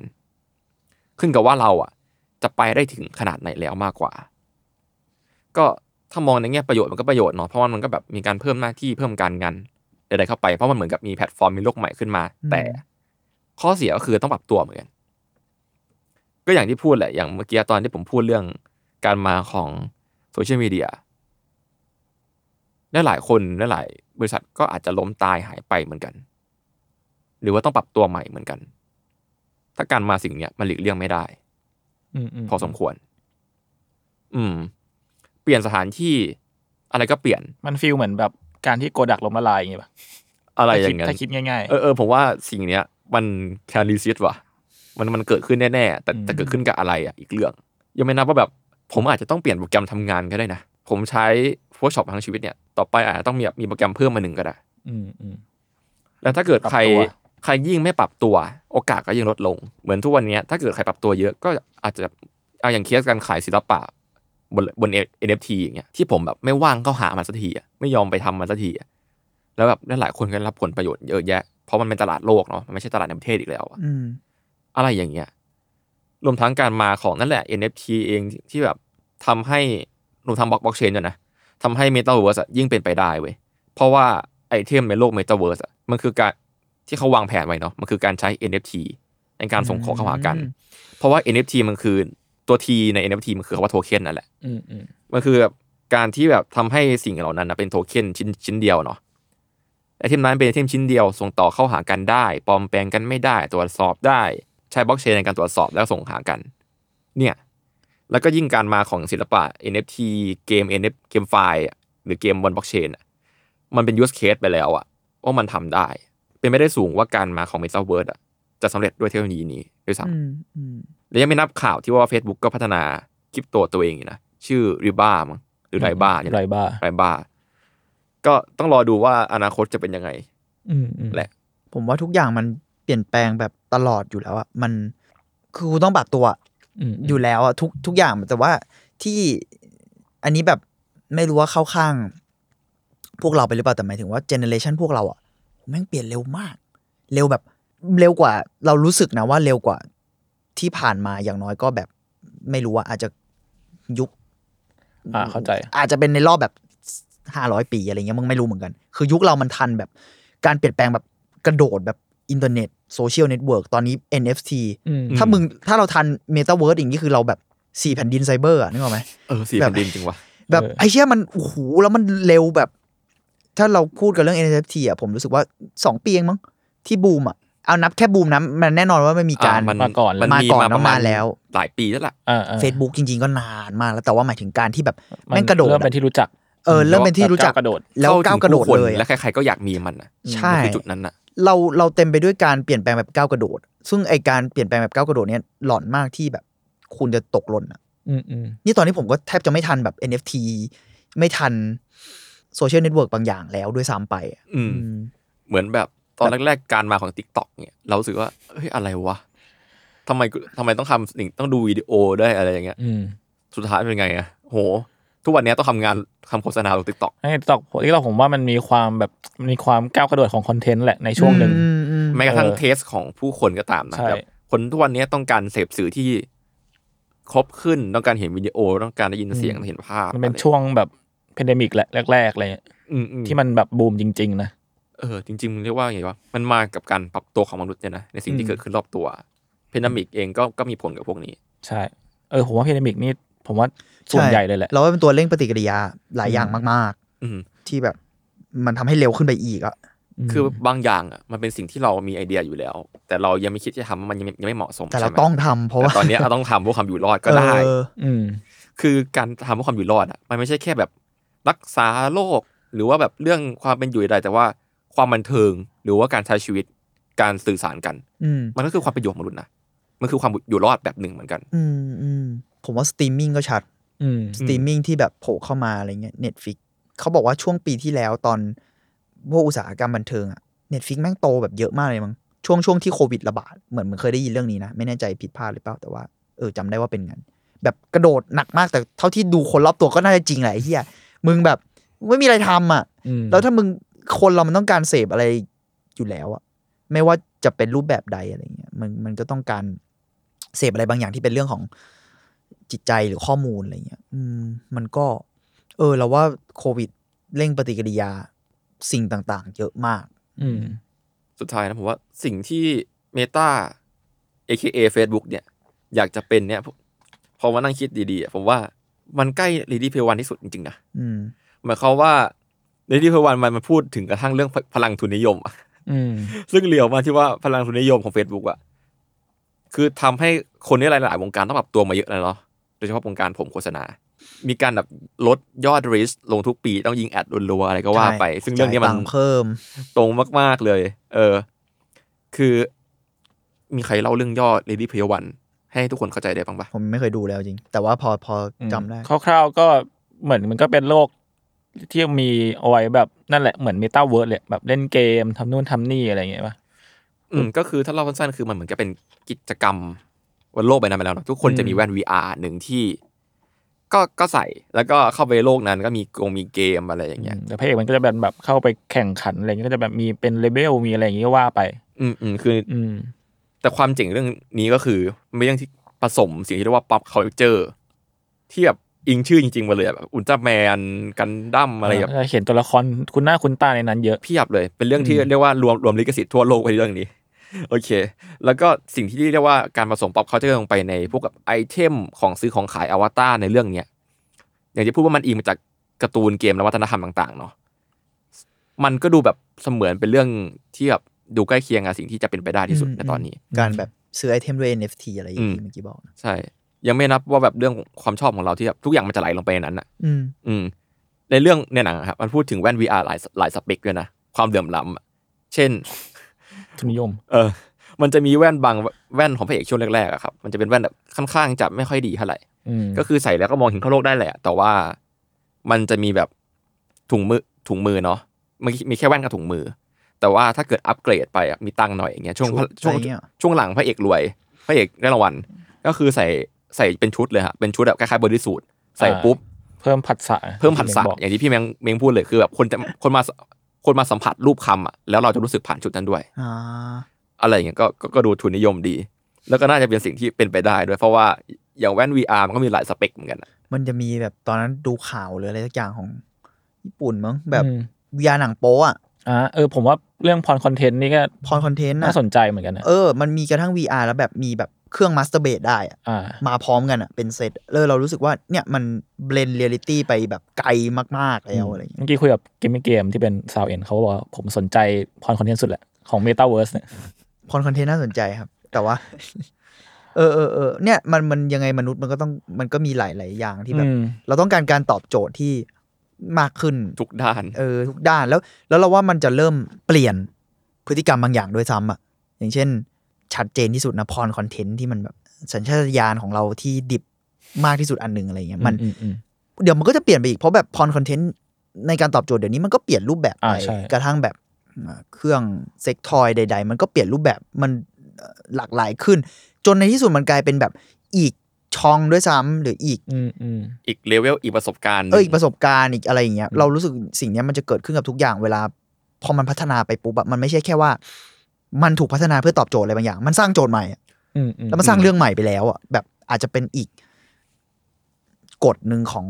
อะไรบางอย่างไป ขโลก เลย Metaverse ก็ เอ ได้ อของโลกใช่ของโลกใหม่อะอืม ก็ถ้าเกิดใครอยากจะดูแบบยูสเคสต่างๆนานาว่าเมตาเวิร์สเป็นไงได้บ้างนะฮะ คือตอนเนี้ยใน YouTube อะจะมีช anel เมตาของ Facebook กันแหละ อ่า เลย เขาก็มีแบ่งแบ่งคลิปมาให้ปะ เออแล้วมันจะมี ตัด ซอ ๆมาให้ ซอยคลิปเยอะมากๆ คือถ้าเกิดผมเอาพวกนี้มาพูดอะไม่จบ ก็เลยคิดว่าทุกคนลองไปส่องกันดีกว่า ว่าแบบเขาจะมีแบบคลิปตัวอย่างยูสเคสที่พูดในงาน Connect แหละ อืม ว่าเมตาเวิร์สทำอะไรได้บ้าง ลองไปส่องๆกันได้ มันมีทุกด้านเลยครับไม่ว่าจะเป็นกีฬงกีฬาการออกกำลังกาย การเรียนการสอนทุกอย่างเลยลองไปส่องกันได้ แล้วก็สุดท้ายละ สิ่งที่เราทำได้ก็คือต้องรอแหละครับ อืม เพราะเรื่องเหล่าเนี้ยมันก็เหมือนเดิมครับก็คือแบบจินตนาการมาก่อนแล้วจุดประกายให้เกิดเทคโนโลยี หรือสิ่งที่มันชิ่งไปชิ่งมากันทั้งคู่เองก็ตามแต่ เหมือนกับในอดีตหลายๆเคส ผมเชื่อว่าเหล่านักจินตนาการทั่วโลกทุกสายงาน รวมทั้งมาร์คซักเคอร์เบิร์กเองอะก็คิดเอาไว้พร้อมแล้วล่ะ แค่รอวันที่แบบเทคโนโลยีจะพร้อมและเข้าถึงง่ายในสักวันเท่านั้นเอง อืม แล้วทุกอย่างจะเปลี่ยนไปตลอดกาลนะก็ขอให้พวกเราอยู่รอดปลอดภัยได้เห็นมันกับตานะฮะก็วันนี้ก็ประมาณ เฮ้ย นี้แล้วกัน จบสวยเหมือนกันนะ สวยนักเขียน คุณสวยกันอย่างนี้เหรอ ไอเนี่ยนักเขียน โอเคครับ ก็ไว้ โอเค เจอกันใหม่ครับผม โอเค มี ค เรื่ รั อบ งอะไรก็เมากันได้ โอเคครับ ก็อาโทษ EP นี้ก็ประมาณนี้ครับ ติดตามอาโทษได้ทุกวันพฤหัสครับ ทุกช่องทางของสมาร์ทพอดแคสต์สำหรับวันนี้ครับพวกผมสามคนก็ขอลาไปก่อนครับสวัสดีครับ สวัสดีครับ บ